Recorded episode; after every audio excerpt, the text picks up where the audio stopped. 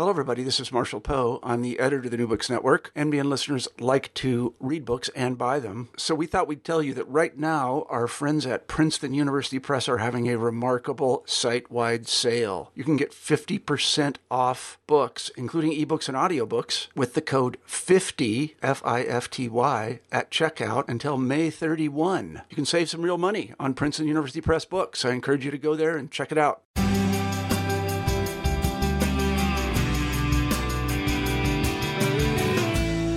This is Michael Johnston, a host on New Books in Sociology, a channel on the New Books Network. Today I'll be talking with Jonathan Wynn about his new book, Music City American Festivals and Placemaking in Austin, Nashville, and Newport. First, we'll uh, start off by talking a little bit about uh, each of these locations. Could you tell me a little bit about each place? I would say that uh, at least how I got interested in them is I, I, was thinking about I had some experience in each of the locations, um, but I was interested in the kinds of places that are known for um, for music. I, am a fan of music. I'm a, a, fan of kind of sociology of music, and I was thinking about um, different kinds of cities and their their character and their commitment and their their place attachment to to music. And as somebody who studies cities and culture, um, you know, there's only so many places that really come to mind when you think that there's something really, really a, a close bonding between music and and place. And um, Chicago is uh, well well trodden ground for urban sociology. There was some. There's a great book that was just coming out when uh, on New Orleans by uh, Kevin Fox Gotham called Authentic New Orleans, and um, Diane Grams also has a great book about about local culture in, in New Orleans. Uh, Seattle would have been a reasonable choice for me. Memphis could have been a reasonable choice for me, but there's there there seemed like something really interesting to me that was going on in, in Austin, uh, which has a kind of very countercultural music movements going on and in Austin it's also a lovely place to visit which is not nothing when you do you know kind of embedded participant observation work uh, Nashville is well known as being a music city location and, and I was interested in country music as, as and how it became the kind of dominant force in a city like like Nashville. And then there was also Newport, which I'd I'd been going to kind of casually as a as a music listener to the Newport Folk Festival, and I had noticed it's you know kind of being in the New England area and um, its history of being kind of known for this folk festival and its its jazz festival. It's kind of like has these twin festivals that they they have going on.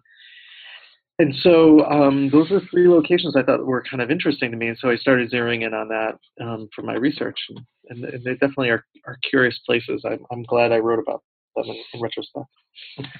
And each of these places, the design had a had an impact on the experience that you had, as well as the experience that some of the different agents in these locations had. Could you tell me a little bit about how such a design has such an impact on the way that uh, the people interact with their environment? Do you mean I'm sorry, the design, the urban design of the city itself? Do you mean I'm the, sorry, uh, the festival? Uh, I think the also the festival, but I, I think that the city uh, also had an impact on the way that the festival was carried out. For example, you said uh, you wrote in your book that Nashville, the uh, the festival was originally held at their um, on the outskirts of town at the uh, excuse me at the fairgrounds. Yeah. It was moved inward into the community, and the way that people carried out their everyday lives at the uh, at the event at that festivity uh, varied from the two different locations. Yes. Yes. Um, right. Yeah. No. I think that was that's more um, you know, kind of some of the uh, the way that I was thinking about the festivals, and I think you're exactly right. So, um, when in my research, I was I was I, it's called music slash city because I see these two things as being very very connected, very very intertwined. So, music city, um, not music cities, because I, I, was interested in the two of them as kind of co-equal uh, components of of of the space and so, um, but yes, I, I, was interested in the. I, I, noticed in my research that the festivals had very different positionalities towards uh, the city. They were they were kind of differently related, and um, and so festivals are one of the ways that people get to experience cities. Not the only way. There are also festivals that that don't have relationships with cities.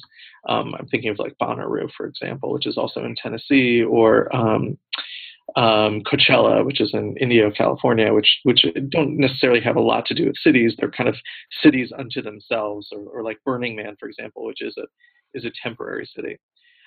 Um, and so these festivals, I, I, was interested in how they're, they, they were kind of related to, to place. And uh, I, I, came up with a kind of three model uh, approach where each of the festivals that I was seeing at were positioned a little bit differently. Um, the, the, the, Newport Folk Festival was, is, is a walled off uh, festival, which is uh, 10,000 people go to a location that has fencing and it has food trucks there and it has music and it has water and it has activities and it's all kind of a you know I call it a citadel model. It's kind of walled off. And then the second model that I saw was a, a more of a um, was scattered throughout the entire city, and that was much like um, Austin, Texas, and the South by Southwest um, festival, music festival. There's, there's, other parts of the South by Southwest now, but um, and that just uses all these different locations so parking garages and music venues and um, you know restaurants and empty lots and there was all these you know kind of scattered around the downtown area that comprises the city and i said that that's something different. So the citadel is something that is is separate from the city and you know kind of walled off in some way where all the resources and activity and the engagement was all going on in a in a confined geographic space, and the the what I call confetti model, which is spread out everywhere, um, allows the festival to be a part of the urban fabric in a very different way, and also allows the urban fabric to be relate itself to the festival more, so that you had activities that were um, not official South by Southwest events being still participating in the festival and, and adding to that experience. Um, and there's obvious problems that I'd be more than happy to talk to, you know, in, in regards to that, positives and negatives to, to that kind of approach to to uh, that kind of a, a, a, festival format. And then the middle ground I call the core, which is you know alliteration is always good. So fest, uh, the festival is a confetti, core, and citadel, being three C's.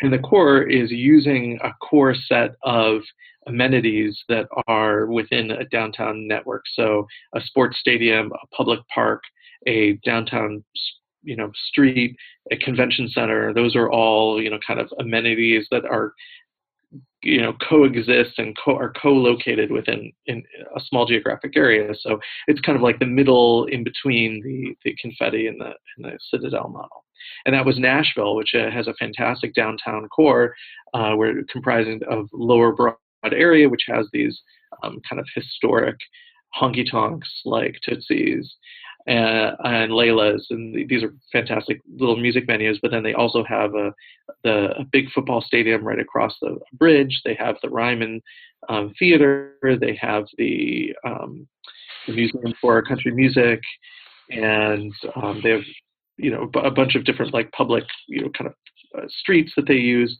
And so that's kind of like the core model. And so I saw each of these cases as illustrating different relationships between the festival and, and the city space itself. And would you argue that this was almost a, uh, or this was a meso study rather than a micro or macro somewhere in between, looking at the way in which uh, place also has a large, uh, larger uh, impact on the way in which society, the society and the people within society interact based on uh, based on their surroundings and based on the um, agency they carry.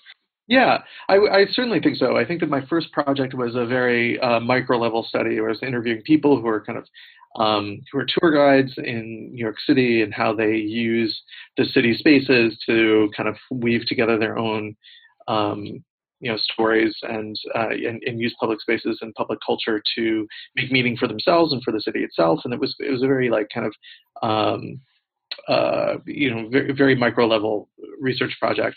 And when I was, I, would be happy to talk about that more or, or less. Um, and when I was looking for a second research project, I was interested in, still interested in cities and culture and how um, different actors kind of engage with, with cities and culture. I was looking for kind of a, a, little bit more of a step up organizationally. So I was interested in the the different actors who and, and organizations that play a part in shaping urban culture and, and, and city branding and city imagery. And so um, for the um, for this Music City book, I was interested in the mayor's office. I was interested in the. I interviewed the Chamber of Commerce. I interviewed the um, uh, Convention and Visitors Bureau. I was interested in in in music organizations. I was interested in city council. I was interested in these kind of meso level organizations that still and how they kind of coordinate around um, the idea of music. All these festivals were um, each, interestingly, I mean, I think is is that all these music festivals, which are now largely embraced by their communities and their cities, were you know begrudgingly accepted at best um, by these organizations and by the kind of official um, you know stakeholders of the city. They were all arose out of counterculture, all arose out of um, you know they were seen as being you know um, suboptimal uses of, of public goods and um, over the course of the last 20 years as, as cities have moved into a, a very steep competition amongst each other for um, having a distinctive place character. This is a competition for tourists. This is a competition for residents. This is a competition for companies to move to your cities um, where companies are becoming mobile, people are becoming more mobile, cities want to be distinct. They want to show themselves as having good quality of life and having a, a kind of strong, strongly defined place character. And so festivals are one of the ways that cities are able to point to themselves and say, you know, part of their offerings and say, look at what we do that's different from um, other cities, why you should move to Nashville, why you should move your corporation to Austin. And um, so over time, cities have become much more of a calling card, or I'm sorry, festivals have become much more of a calling card for cities. And that's why I think when, when looking at this meso level, I don't think I would really appreciated that or understood that unless I, you know, it was a serious policy argument. Um, if I had just interviewed the musicians and the tourists at the kind of ground street level, street corner level it was interesting how well the these cities uh, kept themselves together uh, during a time that could have been extremely socially disorganized. Um, there's a great level of friction or status frustration between some in groups and out groups, the locals and the uh, new people coming in for these festivals alone. Uh, the one example that I, I can think of right off t- offhand is in Austin, where some of these uh, smaller businesses started up their own uh, started up their own little side jobs while the larger festival is going on in the community. Yeah, I mean they well right. I mean they were those were you know businesses that were interested in participating in the festival and having these kind of counter not so much counter but um, alternative um, South by Southwest events. I mean they they appreciate the festival, right? They want they want to be a part of it because they know that they're bringing in tourists and they're bringing in music um, you know music folks from LA and New York City. There are they want um, you know Vice magazine to pay attention to them or, or Paste magazine to, or Fader to, to come and stop by their boutique, um, fancy boutique, you know, you know fashion you know uh, store, but it's really the locals who um, begrudge the traffic, um, can't get their go to their usual restaurants for those the time that, that South by Southwest is in in, in session. It's uh, they can't get a, a rental car, um, they can't book an event, they can't go to their favorite bar because there's so many tourists coming in. I mean, the real the real friction comes from you know not the you know kind of cultural amenities folks um, but everyday, you know, uh, you know, kind of dwellers of the city, which is is totally reasonable. I, in Austin, since we're we're talking about Austin, there's there's um, I wrote a piece called uh, "Welcome to Austin, Don't Move Here," which is it was in the Guardian uh, newspaper, and uh, it was it, it, was because there was this sentiment among locals that um, it's thank you so much for coming, but don't move here because what they see is, is that South by Southwest is, is too successful, and um, there's Austin has experienced such staggering growth um, over the last 20 years.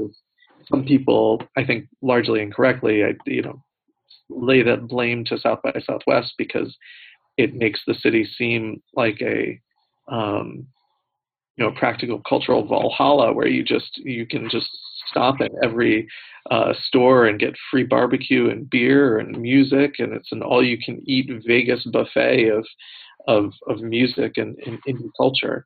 And um, of course the city isn't always like that. It's it you can see more music than you can anywhere else live music than than in Austin Texas but um, you know, so I, I, see that there's much more friction, and certainly that was the case in in Nashville in the last, um, you know, in the, in the 70s and 80s, where you had, um, you know, the country music folks would come in and on the radio and and, and am- grumbled amongst themselves. The city, their locals wanted to consider themselves to have the Athens of the South, uh, of, of the city being a a place of learning, of, of refined culture, and, and there are fantastic places. It's obviously it's the home of Vanderbilt University and Fisk, and it, it has these these great um, you know uh, institutions of higher education and um, fine art. And then you would have um, you know folks coming in for the country music festival for the weekend who were um, not necessarily going to um, you know galleries, of high art galleries, and so there was kind of a little bit of a of a break between what they wanted to see of themselves and what um, the folks that were coming in. And so their their locals would often tell me stories about how on the radio they would have fanny pack counts, and they had you know kind of very disparaging terms to describe um, country music fans um, on the radio. And times sure have changed, where now um, you know country music is seen as being one of the you know kind of real highlights and, and, and real placemaking characteristics of, of Nashville, Tennessee, even though it has a wide palette of, of different music options uh, available to locals and tourists alike. I think that those days have largely come and gone. I think for now, now for the most. Oh, and, and then I guess my third case is is also another example of this because the Newport Jazz and Folk Festivals in the 1960s were run out of town. I mean, here you have the the Astors and the um, the elites staying in, in the fancy New York mansion or um, Newport mansions, and then you have um, you know the civil rights era. You have uh, you have uh, African American musicians, you have hippies uh, coming to the, the folk festival. There's obviously disparity between the locals and the and, and the folks that were coming in for those festivals, so much so that they decided to close down and not permit the festivals to happen again. It was only later, 10 years later, where, where people started realizing that festivals actually did bring something to the, the city of Newport, and um, that they invited uh, George Wein, the, the the founder of the festivals, to um, uh, to come back to Newport and start start up the festivals once again. And so, in each case, each of my cases, festivals were hardly seen as being the um, you know the future of the city. They were only kind of begrudgingly accepted. And it was only recently, in the era of post-industrial consumerist experience culture, where festivals are now seen as being you know kind of one of the main strategies in urban cultural policy. And I know you didn't get uh, too much into this with placemaking, but do you uh, do you see this as being a, a form of low culture uh, if we are to go into that discussion, or or is it becoming fancier? I, I see it as being popular culture to to some degree, um, being there for for anyone, and particularly in Newport, uh, you were talking about how uh, how it's almost uh, how this event is almost seen as being uh, imposed on them. Yeah, I, I think right. Well, the first thing, yeah, I mean, the, the first thing you were saying about lower high culture, I mean, I certainly think it's a it's a malleable format for for any kind of culture. Um, you know, certainly as popular culture in the sense that people really enjoy going to festivals lately. Um, somewhat paradoxically, I say in the in, in the book, in, in the sense that we live in an age where music is freely available. You can listen to any kind of music that you want almost immediately um, through any of a number of different kinds of, of streaming services that um, you know people are not buying music as a um, as, as a tangible good anymore and instead are buying music as an experiential one and so um, there is this kind of festivals are are the Newport Folk Festival sells out their their tickets, I think they're already sold out for August. um, of next year or um, late July. Um, they sell out every year before you even have any understanding of the lineup. Like the lineup isn't announced. They haven't they haven't announced a single artist, and they've already sold out their their tickets for next year. They're almost sold out. I haven't checked. Did you strategically select these th- uh, three different uh, genres of music, or did it just uh, happen to be folk, indie, and country? Um, it it was a combination of interests and of interest and also um, opportunity. And I think it was it was largely driven by the cities themselves as being um, kind of mid-tier cities in the in the as far as population go, being in the 30s. Newport is uh, a part of the Providence, Rhode Island metropolitan statistical area, right? So they're they're all I think 33, 34, and 36 or something like that in, in the US rankings, which I thought was kind of nice, that they were all trying to be more distinctive areas than um, while using music as a part of it. And so um, I, I, make the case in the book that there are there are more Charlestons that are trying to be like Nashville than there are Baltimore's trying to be like New York City, in the sense that there are a lot of cities that are trying to kind of compete with each other in in the middle, right? You're not overtaking. There's there's much chance of overtaking New York City or L.A. or Chicago, although Houston's going to give it a, a, good try over the next 50 years. You know, for the most part, there's a lot of more um, you know struggle for defining place in the 20s and 30s and, and 40s where you have a real chance of, of like living or dying over the next few decades. And so I was much more interested in that than the, than the particular genres themselves. If I was interested in in a little bit more diversity in genres, I think I, I think I would probably have have gone to a different location like Atlanta if I was interested in hip hop or something like that, or maybe Miami if I was interested in EDM and, and its relationship there.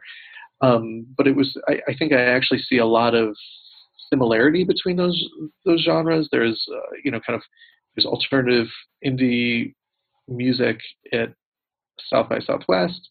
Um, the folk music scene is largely what's called Americana, and then there's country music, and I see Americana as being kind of a, a well, I, it's not just me, but it's kind of conceptualized as being a bridge in between indie music and, and country music of, of these older traditions. So, um, and it reinvented for the, the new moment. So, I think that they probably have more relationship to each other in in regards to the genres themselves.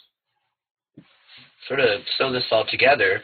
You talk about how you write about how the these different locations um, have struggled financially because of uh, the lack of um, call it government support or uh, or, or, local support. Uh, however, you uh, also write that there are some other countries that are more socialist and more supportive of the music. Uh, could you talk a little bit more about that? Sure. I think yeah. I mean, the places aren't struggling. I don't want any listener to think that um, Nashville is, is, is struggling in any way or Austin is struggling in any way, right? I mean, I think that um, well, I mean, not in any way, but in, in, in most ways, I guess, right? I mean, all cities struggle over over issues of gentrification or crime or things like that, right? So, um, but uh, I think what I'm talking about relating um, you know, festivals in the U.S. And, and, and urban culture and culture and, music in the U.S. versus other countries, um, I, I started hearing from the people that I interviewed, and, and certainly um, I interviewed not just the the Convention and Visitors Bureaus. I was interested. I was interviewing mayors. I was interviewing volunteers and locals and the shop owners. But I also interviewed a lot of musicians, and a lot of the musicians, particularly folk musicians, talked uh, a great deal um, in in a comparative way. And so they would they would often compare the U.S. with Canada or with other countries and the support of um, music in in other countries. I mean, it's uh, you go to Canada and you talk to music folks and you you ask them to name a, a you you name a musician who hasn't received some government funding um, that you've heard any musician that you've heard of or any band that you've heard of and it's it's they they're they're hard pressed because almost every act that international that are known internationally has been supported by the by the government and um, when comparing festivals, folk musicians will say that they, you know, for for an American festival, you go and you you get paid and you you perform and and that's largely the the end of it, and then you leave. And uh, if you go to folk festivals in in Canada, and there there's quite a lively folk festival scene in, in Canada, you always sign up for you know one performance and then another performance with another act and then you have to do like two community organizing you know kind of with boys and girls clubs in local you know gov- local you know kind of groups. And that there's always this built-in kind of component to it that requires them as part of the job is to to come in and, and educate about about music and about folk music. And it's just it's it just rings so it's so novel to my ear as as as an American and somebody who's been studying you know urban urban culture for a long time that I I wanted to I definitely wanted to have that to be a part of the about a part of the story in, in this book because I was interested in how or I wanted to to say we, we should be investing in festivals, but it shouldn't be you know purely market driven. That cities should be supporting this and asking for something in return. Um, cities give up permitting. Cities give up streets. Uh, cities give up uh, time on the on the event calendar of, of the city and, and for these festivals, and they should be getting more in return for it. And they should be asking you know musicians to to give to the communities. And I think that they do in a lot of ways, but just not in the way the same ways that they do in, in Canada. So, for example, in the um, country music uh, Fest, CMA Fest, which is the Country Music Association Music Festival, or CMA Fest. The um, all the musicians aren't paid. So I mean, all the main musicians aren't paid. Their backing bands are, are paid, and um, and the crew is paid. But the you know kind of the big name talent um, do participate in the festival for free, and um, all of the money and profits go back into music education into Nashville. And all you know used they used to come to the country music festival and they would each musician would kind of have their pet project that they cared about so um, they would work with a they, they'd have all their fans kind of come to the music festival and donate money to the local homeless shelter, for example, or a domestic violence shelter or something, or whatever whatever project they had. And the Country Music Association decided that um, they they wanted to kind of corral all of that collective goodwill and philanthropy and really invested into the city itself. And so they um, so so millions of dollars have been funneled into Nashville's uh, music education uh, programs, uh, providing you know, facilities, instruments, um, and and human capital. And that's um, you know so that's that's absolutely something that is how this you know these festivals uh, bring in resources and funnel them into the local, you know, local communities, not just the local economy, but local communities. What is what is your your next project? What are you working on now? Well, it's a good question. So, um, so I did these two projects, and I definitely was thinking about what um, what I should be, you know, kind of turning my attentions towards. And and when you uh, after you get tenure, you you start thinking about what you're what you're going to be doing next. I was I was thinking, do do I keep on doing kind of urban culture, or or do I should I try and branch out a little bit? And certainly, when you start um, having kids and you get tenure and you, you start focusing on your teaching and all these and, and all the service requirements that come with with being a university professor, you you it's easy to kind of still do the same kinds of, of things. And and I decided that I was going to do the harder thing and um, because I have a, a, good relationship with somebody who's a health policy scholar, um, and uh, over the years, we thought about working together. We we thought it would be really good to think about how how health policy and cities kind of intersect with each other. And so, um, right now, I am working with uh, two people at Ohio University, Dan Skinner and Berkeley Franz, and the three of us are are doing a three city comparative study of hospitals as anchor institutions in local economies, as um, you know, kind of like as brick and mortar buildings that are on the one sen- on the one hand, very inward thinking in the sense of being, um, you know, taking care of people inside the, the, the, the, building itself, and at the same time, they are um, vast. They, they they are part of a vast healthcare network, both as far as policies go and as far as their organizations are concerned. Um, being the sense that the healthcare systems are buying up hospitals, right? Um, but then also how hospitals are relating to their local communities as well. And so there's there's kind of often the the impression that that high end hospitals are more often oriented towards um, healthcare tourists, people who are kind of wealthy and flying in from other cities to come to a, a, a bone and joint center, for example, and get specialized, highly specialized care, uh, top level care, and then um, not uh, uh, hospitals not serving their local communities that are right around their you know their brick and mortar, right on the outside of the walls. And so we want to look at you know kind of what those relationships are, and and we've been focusing on um, Denver and Cleveland and Hartford, Connecticut um, for a variety of reasons. You know, so I think I'm still I'm, I'm still working on the like three different city model of of doing research. I'm trying to broaden my scope a little bit by including uh, some some adding in the area of healthcare to my skill set. Are you looking at the urban areas of these these three locations uh, as compared to more rural hospitals. Uh, my wife and I and our two kids live in Pella, Iowa, which is a very rural community, and those hospitals have a, a much different presentation than um, what I would think the urban hospitals would have in their communities. Yeah, I mean, we think we're interested in how uh, festivals or festivals, huh? Um, how hospitals, you know, kind of stay in place after a long, um, you know, kind of decades-long relationships. And so we're kind of interested in those older stories, and as compared with, as compared to other hospitals that maybe um, move to be more strategic in how they, you know, kind of bring in people. And so I think I think that uh, urban hospitals are a um, definitely an interesting beast in the sense that they are kind of compelled to work with their communities in, in, a, in, a, in a meaningful way. And so I think that there's I think there's really something there. Um, you know, certainly somebody else, one of the listeners, can can take on a project about rural hospitals. Uh, after we uh, after we finish up our book, they can they can critique us by talking about rural hospitals. I think that that would be completely valid. And strengthen the book by uh, citing citing uh, your book with your colleagues oh. and and putting it out there, further marketing the book. Yeah, sure. I, uh, we're we're not we're we're we're, bare, we're we're not at that stage yet of the research, but sure, that sounds great.